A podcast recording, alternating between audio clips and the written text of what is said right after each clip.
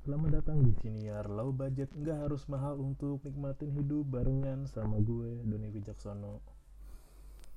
Gue mau bacain sebuah artikel yang gue bacanya sedih sih. Sedih banget gue. Kok bisa ya pemimpin daerah yang dipilih bupati bupati berarti kan dipilih oleh masyarakat kan yang pemerintah hanya dibayar dari uang pajak tapi bisa berkomentar yang nyakitin. Gue mau bacain artikel dari jogjapolitan.harianjogja.com artikel tanggal 23 Januari 2023 jadi pertama emang gue liat ini di opini ID sih. Jadi materi artikelnya gini. DIY masuk kategori miskin DIY itu daerah istimewa Yogyakarta. Daerah istimewa Yogyakarta masuk kategori miskin. Kata Bupati Halim, tak perlu risau, miskin tapi bahagia. Lu, lu tau gak sih miskin tapi bahagia? Nanti lu bisa cek sendiri artikelnya di Harian Jogja tanggal 23 Januari 2023 jam 7.47 penulisnya oleh Sunartono. Jadi, Bupati Bantul Abdul Halim Musli mengaku tidak risau jika DIY termasuk Bantul dikatakan sebagai daerah miskin. Karena di sisi lain, Bantul memiliki indeks kebahagiaan tertinggi. Oke kutipannya saat ditemui hari Sabtu. Walaupun miskin-miskin tapi bahagia. Bagi pemerintah, saya sendiri tidak terlalu risau bahwa DIY dikatakan miskin. Mengapa saya tidak risau? Karena jaminan sosial yang kita sediakan untuk masyarakat miskin terus kita siapkan. Nah, Halim mengatakan meski angka kemiskinan tinggi berdasarkan data dari Kementerian Sosial dan penghitungan Badan Pusat Statistik, namun faktanya angka kemiskinan di Bantul sulit ditemukan. Ia mencontohkan angka kemiskinan ekstrim di Bantul ada sekitar 27.510 orang berdasarkan data Kementerian Sosial ada lagi nih gue lengkap Wakil Bupati Bantul Joko Purnomo yang juga sebagai Ketua Satgas Penanganan Kemiskinan Bantul mengatakan dirinya mendapat amanah dari Pak Presiden Joko Widodo dan juga surat tugas nomor 401 tahun 2002 dari Gubernur DIY untuk mengenai angka kemiskinan ekstrim. Targetnya angka kemiskinan ekstrim pada 2024 mendatang menjadi 0 kasus. Saat ini angka kemiskinan 27.730 jiwa, tertinggi kedua setelah Kabupaten Gunung Kidul. Jumlah mis miskin ekstrim tersebut menurun sedikit jika menurun sedikit jika dibandingkan tahun sebelumnya sebanyak 27.730 orang. Nah, itu lo baca artikelnya. Nah, gue sempat penasaran sih. Jadi kan kalau lu mau berkesimpulan utuh, jangan dari informasi yang setengah. Gue coba cari tahu datanya di nah. Lu bisa cari data lengkapnya di yogyakarta.bps.go.id slash backend slash materi underscore ind underscore materi brsind atau lu gampangnya lu bisa cek BPJS Jogja data masyarakat miskin. Jadi yogyakarta.bps.go.id jadi ada statistik ada berapa slide power ada 24 slide powerpoint. Nah DI ya di sini menempatin peringkat nah, penduduk miskin 16 provinsi di atas rata-rata nasional dan 18 provinsi di bawah rata-rata nasional. Nah, tetap jadi rata-rata masyarakat miskin di Indonesia 9,57 persen di Yogyakarta ini ada di peringkat secara keseluruhan kotanya ya, ada 11,49 persen. Nah, gua nyambung lagi, gua cari tahu lagi datanya Nah, gue nyebutin materi dari kumparan.com slash pandangan Jogja slash 5 fakta kemiskinan di Yogyakarta yang bikin kamu tambah paham masalah DIY. Jadi ini merangkum sedikit artikel yang ada di tadi di BPS Jogja. Nah, oke. Okay. Jadi disebutin bahwa nih dari jumlah total penduduk DIY sebanyak 4,07 juta, maka ada 463.630 penduduk miskin di DIY. Di bawah DIY ada Jateng, Jatim, Jabar, Banten, dan lain-lain. Nah, Oke, dia ada fakta-faktanya lu bisa baca sendiri deh kayak dimulai dari di DIY tak ada lulusan sarjana dan D3 yang masuk kategori miskin, 70% penduduk miskin DIY tinggal di perkotaan, Kabupaten Kulon Progo menempati pertama. Nah, yang paling miris adalah poin nih, poin nomor 4 standar nilai konsumsi untuk hidup minimal di DIY adalah 551.242 rupiah sebulan. 551 ribu sebulan. 500 ribu sebulan. Atau setara 18.375 per hari. 2002 pun 2002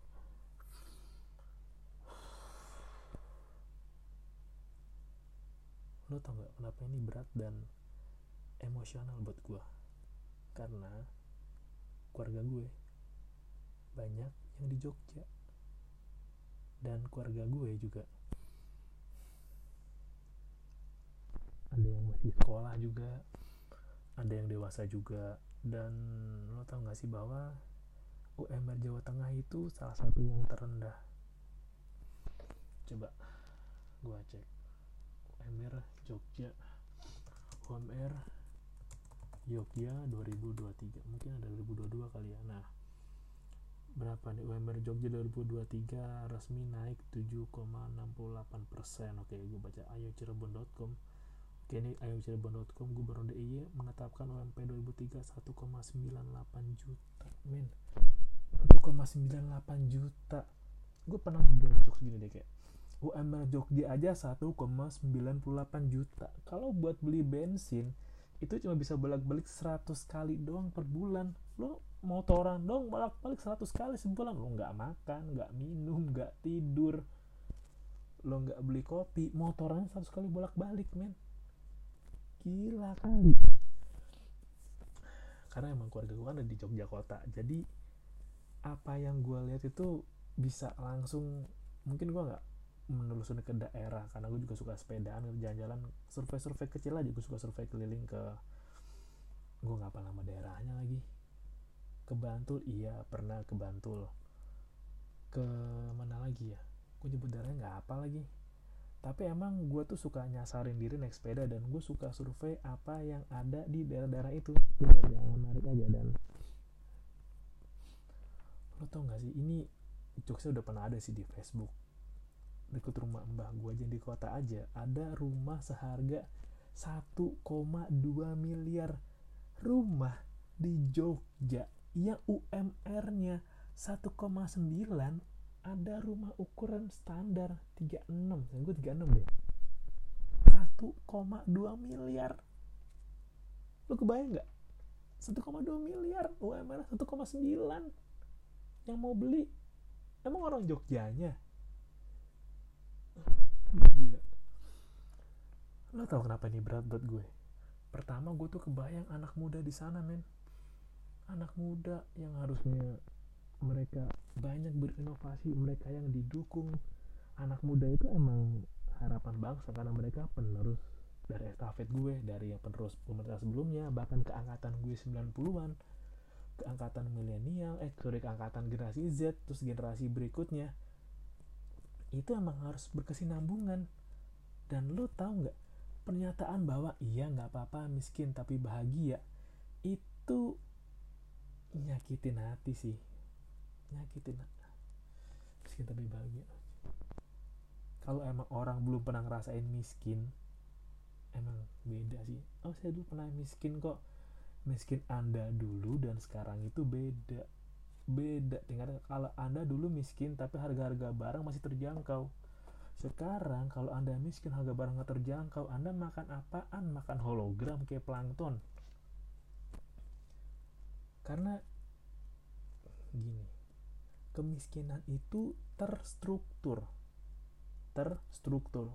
Lu bisa dengar lagi episode podcast gua yang sebelumnya bahas kita akan semakin kekurangan orang pintar mulai dari rantai penyebabnya karena korupsi, nyambung ke harga pangan, ke rantai makanan, ke jumlah konsumsi yang dimakan, dan nyambung lagi dan nyambung dan ujungnya apa? Tingginya ke stunting. Stunting yang rugi siapa?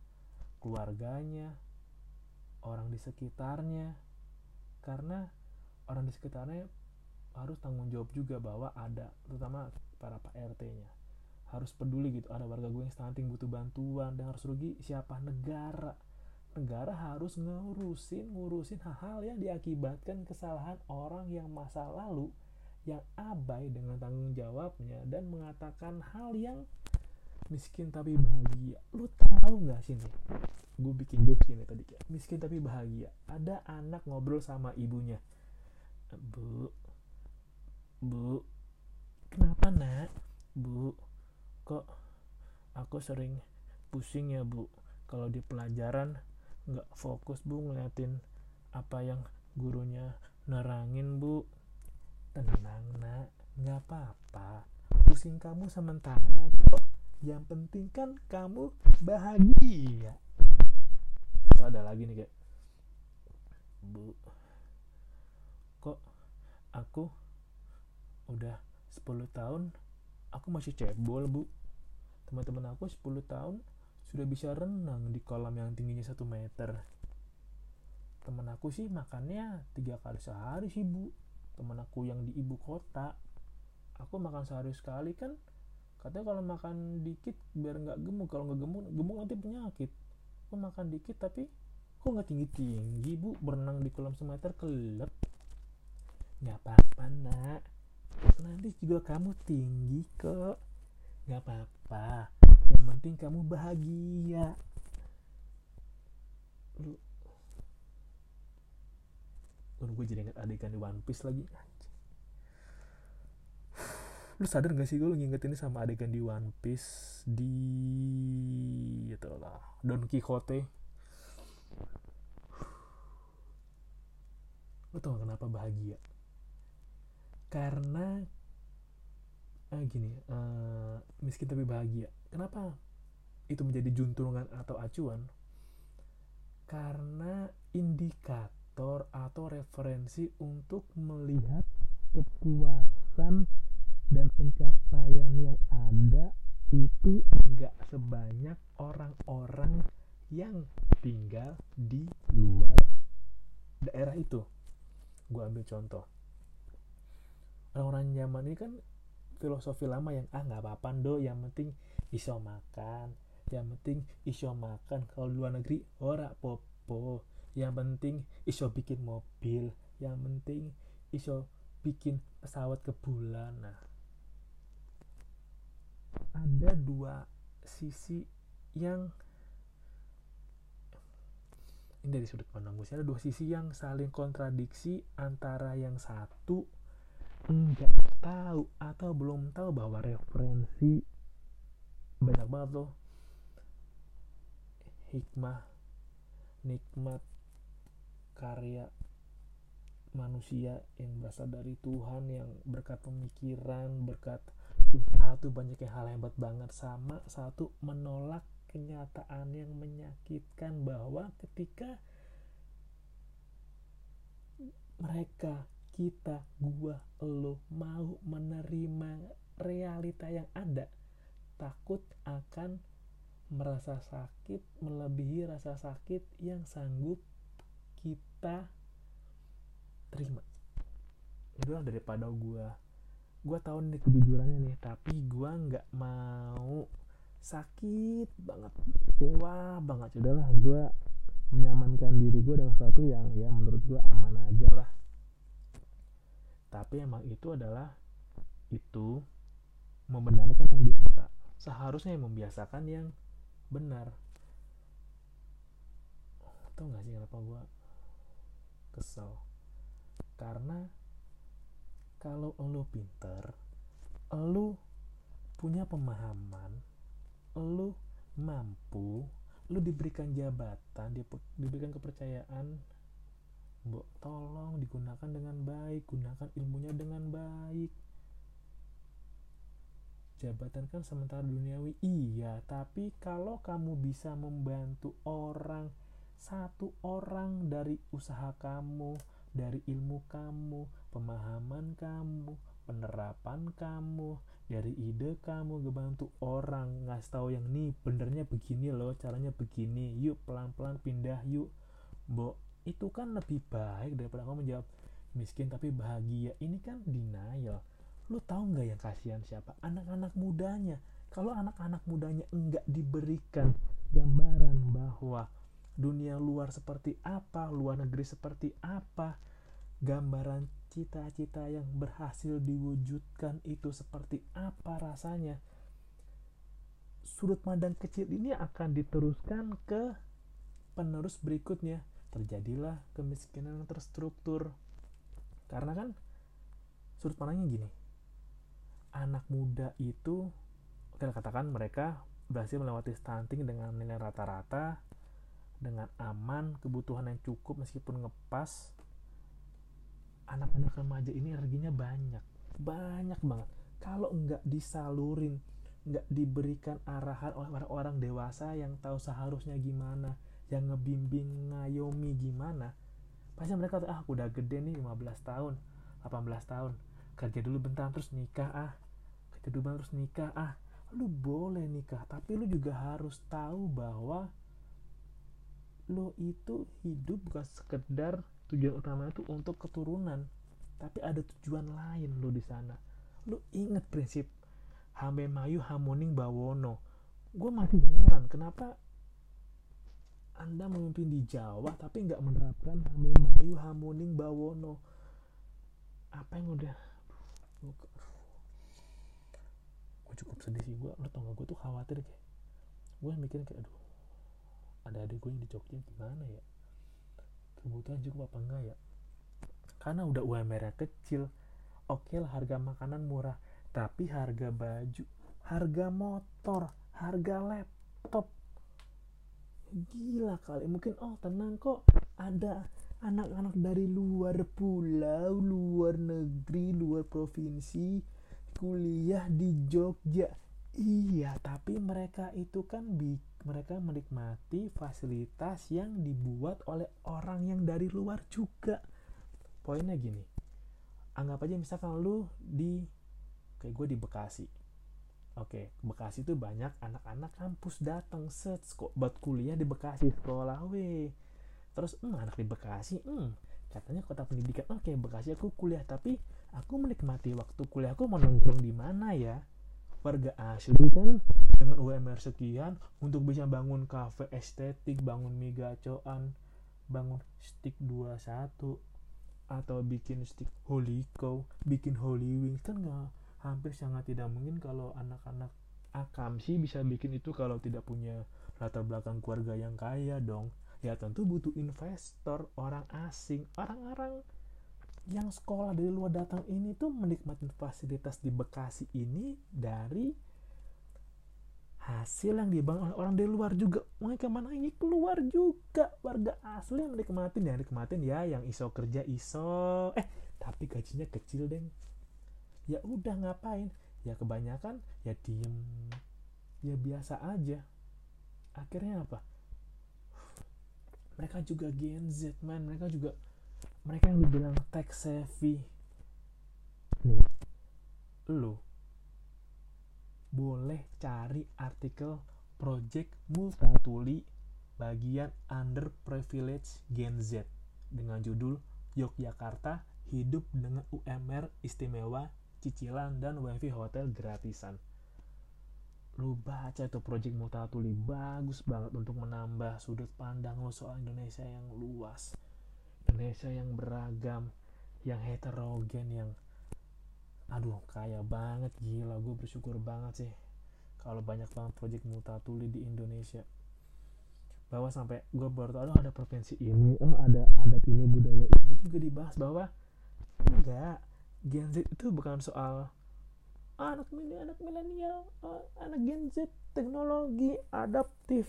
Anak-anak yang di Jogja yang di Banten Bojonggede itu juga Gen Z semua mereka nggak tech savvy. Mereka tek tek boom tek tek slot. Depo 10.000 per hari depo 10.000 per hari berharap kaya tiba-tiba. Itu realita kan gue tuh takut kayak distorsi realita itu melupakan melupakan apa yang sebenarnya terjadi dengan dali. Lo tau gak sih gue orang berkedok dali.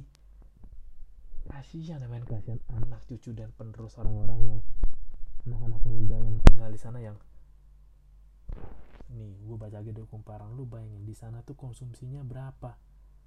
551 ribu sebulan sebulan. Emang sih karena covid semua berubah karena sulit.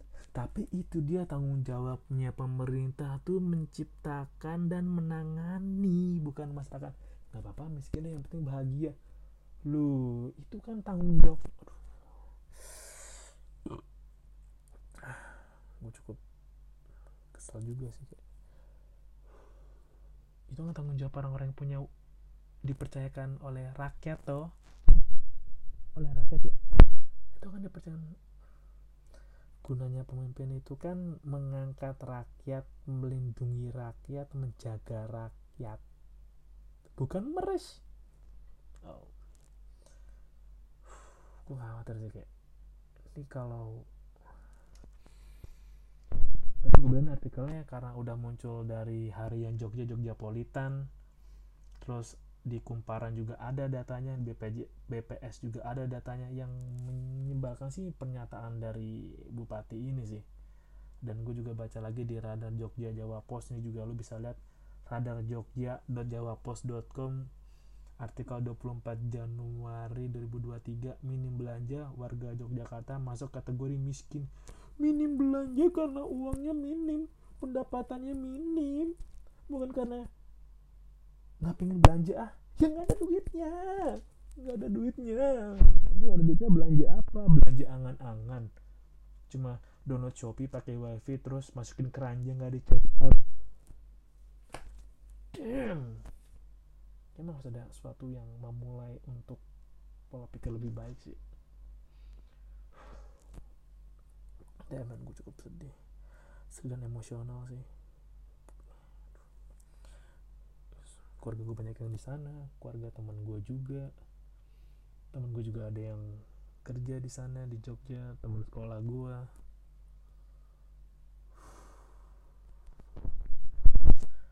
gue nggak tahu ya.